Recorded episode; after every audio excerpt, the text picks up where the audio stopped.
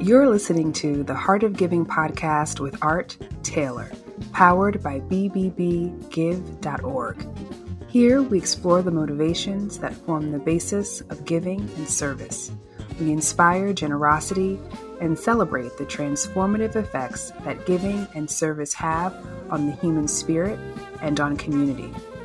The conversations featured on the podcast also uncover giving strategies that educate and provide tools to help listeners make impactful gifts of both their time and money.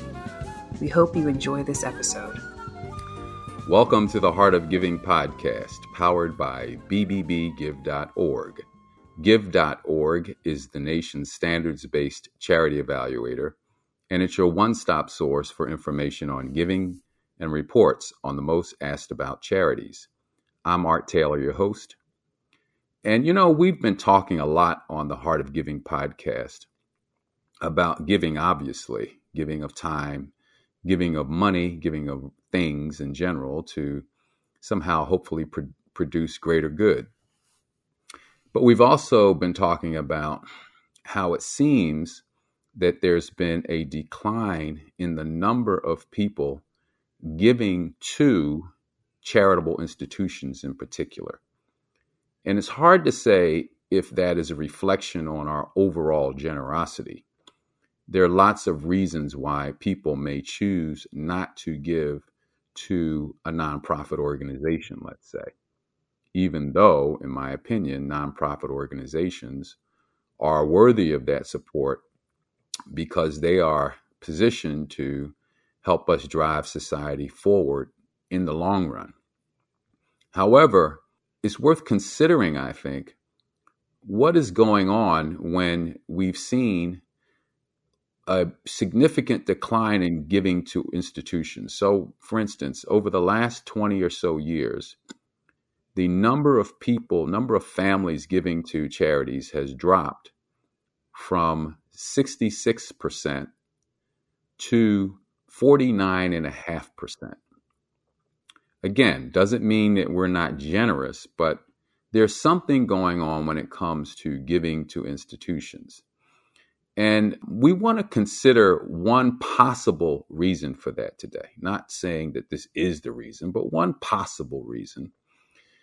Maybe it's people who are giving, are everyday givers.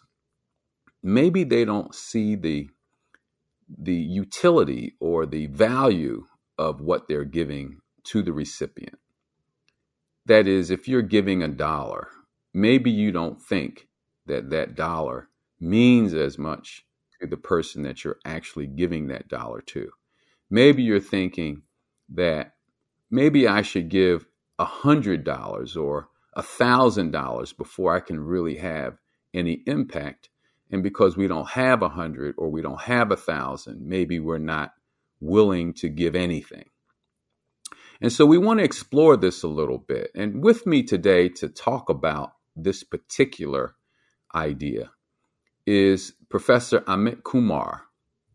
And he is currently an assistant professor of marketing and psychology at the University of Texas, Austin. And prior to joining the McCombs faculty, he completed a postdoctoral fellowship at the University of Chicago's Booth School of Business.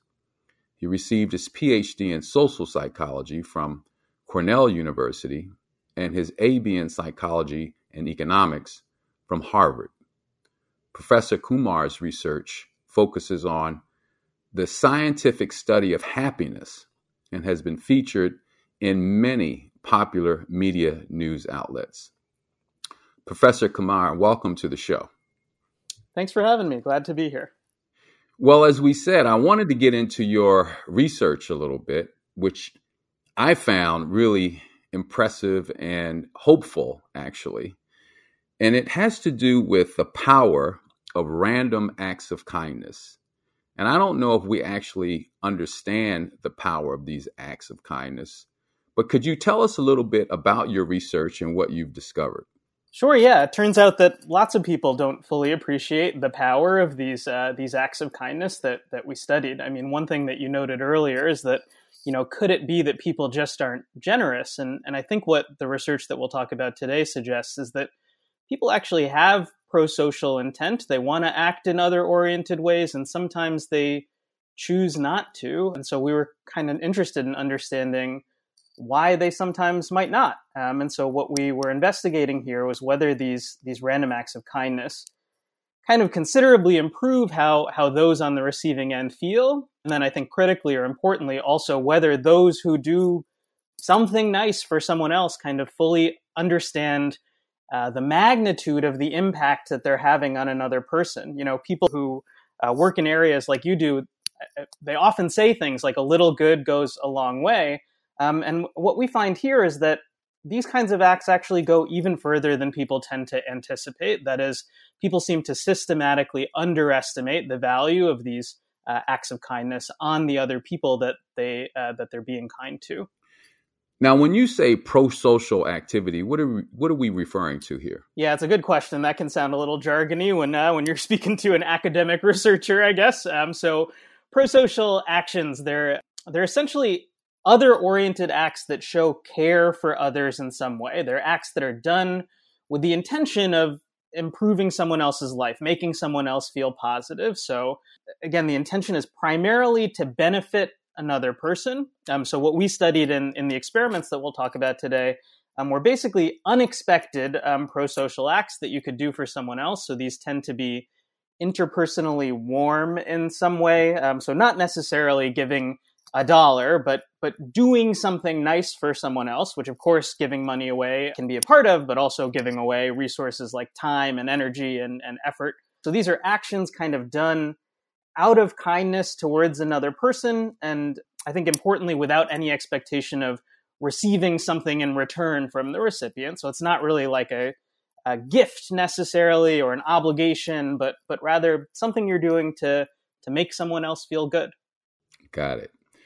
Well, your research, let's get into it a little bit. What did you discover in your research around random acts of kindness?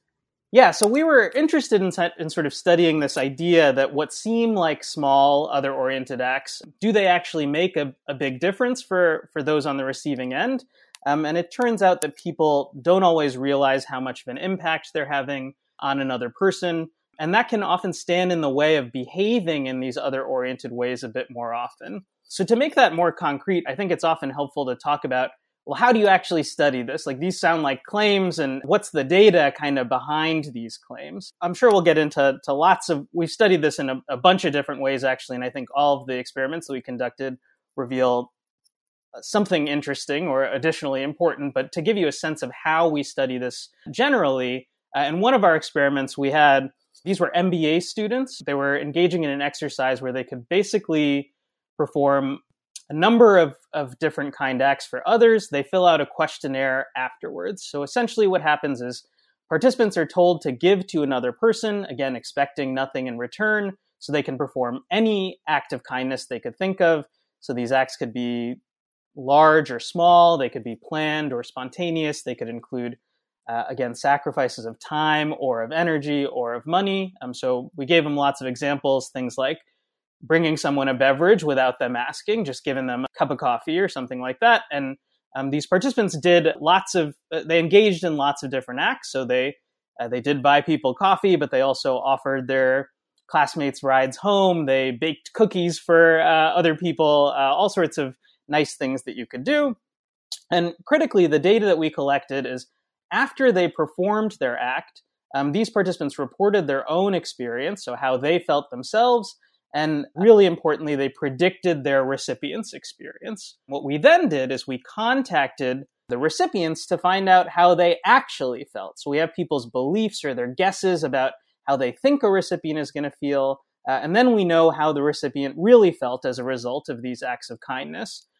And so when we followed up with their recipients, the clear effect across all of the studies that we've conducted is that performers underestimated the value of their kindness. So, actually, both performers and recipients were in significantly better moods than normal after these exchanges, and recipients actually felt significantly better than performers of the act anticipated. Wow. How about that? and from what I saw, it was a pretty significant difference. it wasn't simply close. It was it was a marginal, more than a marginal difference between how we think people receive our gift, how we think they feel when when they receive our gifts, and how they actually feel. It's pretty big spread. So, you know, again, I'm trying to derive what the implications of that could be. We don't know for sure, but if it's holding people back because they think people aren't necessarily getting as much out of their gift as we think they are, wow, to tell them that they're getting a lot more out of this than you actually think could be maybe the difference between someone giving something and not giving something, right? Yeah, I think, uh, and our data suggests that that these sorts of we call them kind of miscalibrated expectations. There's this gap between how we think recipients will be impacted and how they're actually impacted. Um, and these sorts of miscalibrated expectations they they can matter for behavior, especially the behavior of potential givers, because they can create sort of a a misplaced psychological barrier. So there's all sorts of barriers that stand in the way of doing almost anything that we can do in life, but this is really uh, about our thoughts, about our expectations, a psychological barrier to engaging in these sorts of actions more often in daily life. So, one thing that we know from our data is that people's expectations of a recipient's response, of the impact that they're having on a recipient, those expectations are significantly related to their interest in performing an act of kindness. So one thing, one way that you, we speak to lots of different audiences, I think, and you have lots of different folks listening to this conversation. You mentioned that I, before I kind of really deeply studied psychology, I started out studying uh, economics. Um, and if you were to to ask any, almost any economist, I think they'd probably tell you that that wise decisions tend to be guided in part by an accurate assessment of sort of the expected value of a given action. So, this is what economists refer to as expected utility theory. We're not necessarily opposing that theory, but rather we're suggesting that people's expectations can actually be off the mark and that can matter for their behavior. So, if you're underestimating the positive impact that you're having, again, that could be a barrier that kind of keeps people from being kinder more often in daily life, kind of stopping them from engaging in these behaviors that would maximize both their own and other people's well being. Well, what's fascinating to me also, I look at this from the charities perspective too. So, charities are often struggling to express the degree of impact that they're getting from a gift. Now, of course, it's up to the charity to actually use that money in such a way that they achieve the greatest impact. But how to communicate that to a donor and to potential donors, right, is really challenging for charities.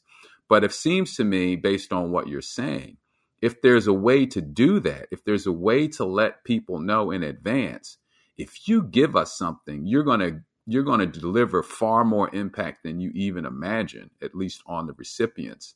It could potentially be a powerful impetus maybe for people to give. I don't know if I'm extrapolating too far from your study, but it seems logical to me that if people are feeling that their gift doesn't matter as much as they think it does, and it actually does matter even more than they think it does, then the, then the burden then becomes the organizations to let people know that they're going to be distributing a lot more value than they actually believe. Yeah, it's a it's an intriguing possibility. I think it does follow from the the research that we conducted, although we didn't look at sort of this specific context, and so it would be important to test it in the context that you're talking about. I think, but in one of our experiments, we we kind of essentially tell people that, these acts of kindness tend to have a more positive impact than they they might believe, and when they understand that, um, that makes them a little bit more interested in in acting in these pro social ways. Although I think the the point actually might speak even more to other contexts that I think philanthropic organizations are interested in, which is the notion of repeat giving, obviously. Uh, so not just one time donations, but how do you get people to continue doing things once they've uh, started giving to others? And so you mentioned the, this this interesting possibility of well, how do you you can tell people in advance about the impact that their gift might be having. But I think what might be even more powerful is knowing the impact that their gift actually had. So if there's a way to connect these givers to the people that actually benefited from, from what they've given, I think that could have an even larger impact because it, it, it also speaks to something that we might get into about why these expectations are miscalibrated. What are people missing out on? And it turns out that part of what they're missing out on is actually the recipient's emotional reaction, which is something that you can't always convey very clearly when there hasn't been a recipient yet. What is it that the recipient is feeling? What is that emotion that is is driven as a result of the gift? So, the main thing that we focus on is sort of the role of interpersonal warmth. So, you can think about these gifts as kind of the thing that you're giving, and that is how givers tend to think about it. So, it's a dollar or a can of food or something like that. But these things actually tend to be meaningful for recipients beyond the particular thing that they're getting. Um, so, obviously, they do value what they're getting. It's not that they're not paying attention to the fact that they're getting something from someone else, but recipients tend to think about receiving that item sort of plus the warmth that's associated with the fact that it was given to them by another person out of kindness. The one of the issues is that the people who are doing the giving, uh, the the pro-social actors, they don't fully appreciate the role that warmth plays in these interactions. And this is actually a fundamental sort of feature of our psychology. When we're a when we're an actor, when we're a performer of an act of kindness like this, we just tend to focus less on warmth than targets do when we're considering our own behavior. Uh, and that can make us kind of miss out on the fact that these acts of kindness matter kind of beyond whatever it is that's being given. It's not that what's being given isn't important, of course, but but rather there's this additional feeling of somebody chose to do something nice for me, somebody cared about me, and knowing that is impactful for recipients, even though givers don't always recognize that. And I want to again contextualize this to an organization. Our organization, the Wise Giving Alliance, for instance, just received a generous donation from the Hearst Foundations. And I want to hold them up. Thank you to the Hearst Foundations. And the gift itself is wonderful. It'll allow us to do a lot of great work. But the fact that they gave it to us elevated the motivations inside of our organization. It made us all say thank you and feel really good that this organization saw fit to do this for us. And it made us want to now redouble our efforts to accomplish the goals that we'd established for our organization. It just lifted our spirits internally. So you're right. In addition to the value of the money itself, the fact that they gave it just lifted our spirits too. So there's that. And I don't know if the organization would actually, if the Hearst Foundation would appreciate that. And I guess we need to tell them that. And we need to tell all foundations that because I'm sure the the experience is the same in every organization. When you get these gifts, you feel, if you're working inside that organization, a charge of excitement, you know, a charge of, you know, power because now you've been given this and now you can go out and do this great work that you're trying to do and someone recognized you. So you feel this this real surge. And i just think that there is something to that. There is something definitely powerful to that that could catapult an organization's efforts beyond what the money itself delivered. Yeah, and I think you, you hit the nail on the head there that what what's probably important is that you actually convey that to the folks that have done the the giving because in everyday life, uh, of course, these are the contexts that we studied in our experiments. Um, this is something that performers don't fully take into account. You know, it's not that people are like way off the mark that they think that doing something nice for somebody else is going to make them feel negative or something like that. They understand that it that it's positive. What they don't realize is just how positive it is, and and this is something that they're kind of not fully taking into account. So one of the nice things about being a researcher studying these things scientifically is that we can find out how positive people actually feel, not just um, do they feel positive or not. So when you do something nice for someone else, you get that, sure, maybe it, it felt kind of good, maybe a little bit good. I mean, they felt a little bit positive, but you might not recognize that maybe that's the the best thing that happened to them today, that, that they're thinking about it as being even more positive than you expect. And they're not always kind of giving you that direct feedback where you can find out that they were a five out of five on a scale rather than the two or three out of five that you would have predicted to, to put this in the, uh, the lens of, of the way that we studied this phenomenon. So there's another thing I believe you found out that this giving is contagious. So if I make a gift to someone, they're now in a position where they're more likely to give to someone else. Am I right about that? Was there something about the contagious nature of of giving that's worth reporting as a result of your work? Yeah, I think so. We did observe this in our data, and I think again, speaking to to what we've been talking about this entire time, that is true, and yet people don't always recognize that fact, and so that's another barrier that can stand in the way of giving. So, um, the way that we studied this to to make it a bit more concrete is in, in one of our experiments, this was a laboratory experiment, but we actually did uh, other experiments out, out in the field as well. But here we had participants kind of engage in, in one of these pro social exchanges or not. Uh, then what we did is we had recipients of an item, so uh, people who got something from someone else. They played an economic game to explore what are sometimes called kind of pay it forward effects after these these pro-social exchanges. So yes, it turns out that generosity can be contagious. This is something that other scholars have uh, have found as well. That receivers of of these pro-social acts um, at least sometimes pay kindness forward. Uh, what we also tested here, what we were interested in testing, is whether performers of kind of the initial act of kindness anticipate those downstream behavioral consequences. Um, so the way that this game works is basically participants are assigned the role of the decider. So what they're asked to do is to allocate some money between themselves and another person. This is actually someone who they never meet, and they could do this in any way that they please. Um, so everybody who got an item, they're assigned to be this decider. This is actually real money on the line. So choices here were, were consequential.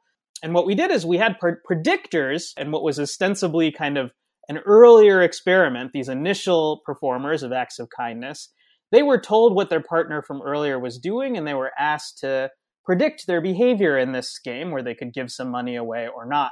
And what we found, the results were what we found was that that those who had just been on the receiving end of an act of kindness actually gave substantially more to this anonymous person in this subsequent economic game but performers of an act of kindness didn't didn't realize the impact that they had. They significantly, again, significantly underestimated this prosociality that sort of spilled over when they had just performed an act of kindness. So, so yes, people's kindness can create um, what you might think of as a virtuous cycle of uh, of giving, but but uh, they don't always appear to to realize that fact.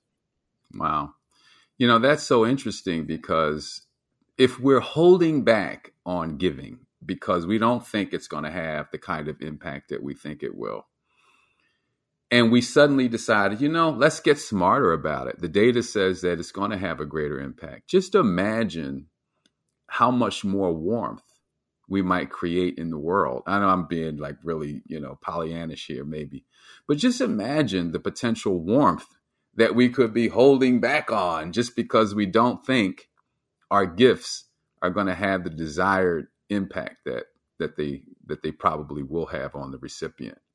Not only from the standpoint of feeling good when they got the gift but actually extending that gift to others their gifts to others who would obviously feel the same way. So i don't know i'm just dreaming i guess Amit but your data is so intriguing about how we experience giving you know that that i can't help but but go there and extend extend what you what you've produced here.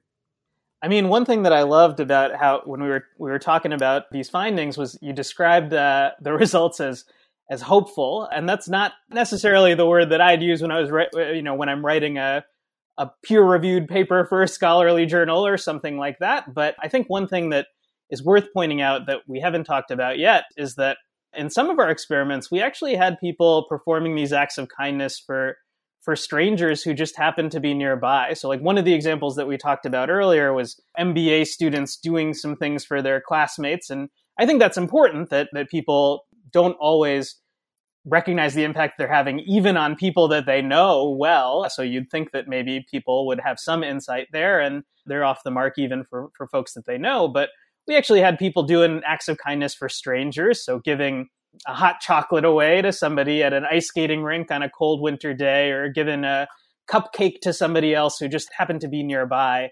So these are things that we can do for people that we know, our close friends and our family, but they can also be people that are somewhat distant from us. And, and I think this is where a lot of the societal good can happen. That makes it clear that we have tons and tons of opportunities to engage in these acts of kindness all the time. We're constantly around other people and have opportunities to be good to them. And taking advantage of those opportunities might actually be a bigger deal than we sometimes anticipate. Yeah, well, I so agree with that. So, one other area I want to discuss with you has to do with spending on doing versus spending on having. Spending on doing versus spending on having. And the reason I want to talk about this is that in our sector, we are seeing younger people maybe give less in the way of cash but they're far more interested in engaging in, let's say, events. So a charity has a march, or a charity has a walkathon, or a charity has something that they can actually experience. That seems to draw the interest of particularly younger donors more so than cash. Maybe your your research is uncovering to some extent why that is. Would you talk about that a little bit? Yeah, so this is other research. So we've been talking about research that's kind of hot off the presses that uh, that just right. came out. This is research that I've actually been working on for the past, let's say, decade or, or so. So there's lots of evidence that we've collected suggesting that people derive more satisfaction from experiences like the events that you were talking about than they do from material goods. So the swag that, that might be given out instead, like a piece of clothing or an electronic gadget or something like that. And I think this research actually is related in some way because it turns out that, well, what's the, what is part of the reason for that? Why do we derive more happiness from our experiences than from material items? One of the reasons is that they're more broadly social in nature. Um, so human beings are a social species. What we're studying when we're, we're looking at random acts of kindness is really a social connection you can have with someone else. The interpersonal warmth really turns to matter, really tends to matter there. And it turns out that for these experiences, they tend to be more social in nature. When we do things, we tend to do them with others, even beyond the sociality of the experience itself. Experiences also tend to be talked about more than possessions. So we find that people have more conversations, more engaging conversations about their experiences than their um, material goods. And so uh, this is another way in which we might be uh, providing more happiness. So, you know, again, I, I, I made this transition early on in my career from economics to, to studying psychology. And part of that was because when you look at economic theory, it suggests that money should make us happier. And there is evidence suggesting that being poor is really bad for well-being, that, that having money does enhance our happiness to some extent but it actually doesn't always advance our happiness as much as people think that it will. And part of the reason for that really has to do with a more psychological phenomenon that having more money can make us happier if we choose to invest it in the right kinds of ways, if we spend it in ways that are going to make us happier. Just like it turns out that spending on experiences tends to be more satisfying, more gratifying than spending on material purchases spending on others is, is something else that's uh, what's called pro-social spending can sometimes bring us even more happiness than uh, personal spending. Um, buying a, a, coffee for someone else makes them happy and it makes you happy. Buying a coffee for yourself probably just makes you happy. Yeah. One quick question, too. I know you've probably uncovered or maybe done some research on yourself on how people feel when they give. So I've said a lot of times on the podcast, you should give because you'll feel good. I know it happens to me. When I give, I always feel good. It, the feeling never goes away. Whenever I give, I feel good. Sometimes I don't. Up front, I'm thinking, can I really afford to do this? Should I be doing this? And then I do it, and suddenly I feel good. and it never I never think about well I couldn't afford that. Is there is there scientific evidence to back up that feeling?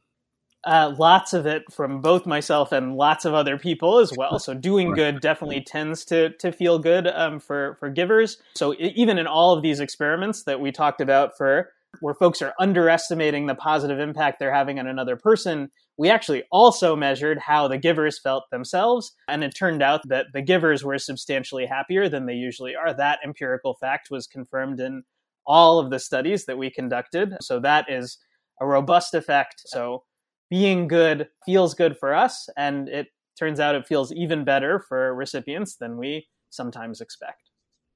Fantastic. Well, look, this has been this has been terrific. I, I think that we now know that we should be giving.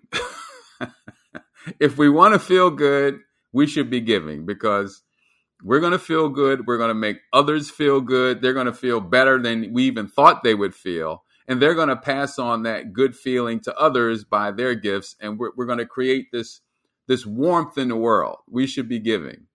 And of course our podcast is the heart of giving podcast. So you've just under now you understand why it's important to do it. And i, I just appreciate amit you coming on the show today and and giving us this data to support what's in our hearts. As someone who studies happiness i can say that my professional view is that having this conversation with you made me a little bit happier today. So uh, I'm glad that we had a chance to to talk. Wonderful. Well, I want to thank everyone for listening. And of course, you can find us on all major podcast platforms. There are more than a hundred episodes of our podcast now for you to go through and listen to and be inspired by. I hope you you'll do that and you can find us on all major podcast platforms. And of course, if you want to give and make us feel good, you can give to the Wise Giving Alliance at give.org, and we would certainly use your gift in a way that would make others feel good as well. Thank you for listening. You've just listened to the Heart of Giving podcast with Art Taylor. Be sure to tune in next time for a brand new episode. To listen to our other interviews, visit heartgiving.podbean.com. That's heartgiving.podbean.com www.podbean.com. Subscribe to our show on major podcast platforms. The thoughts and opinions expressed on this podcast are the views and opinions of the guests, not those of the BBB Wise Giving Alliance or program affiliates. This podcast is for information and educational purposes only and is copyrighted with all rights reserved. This podcast is protected by Podbean's terms of service.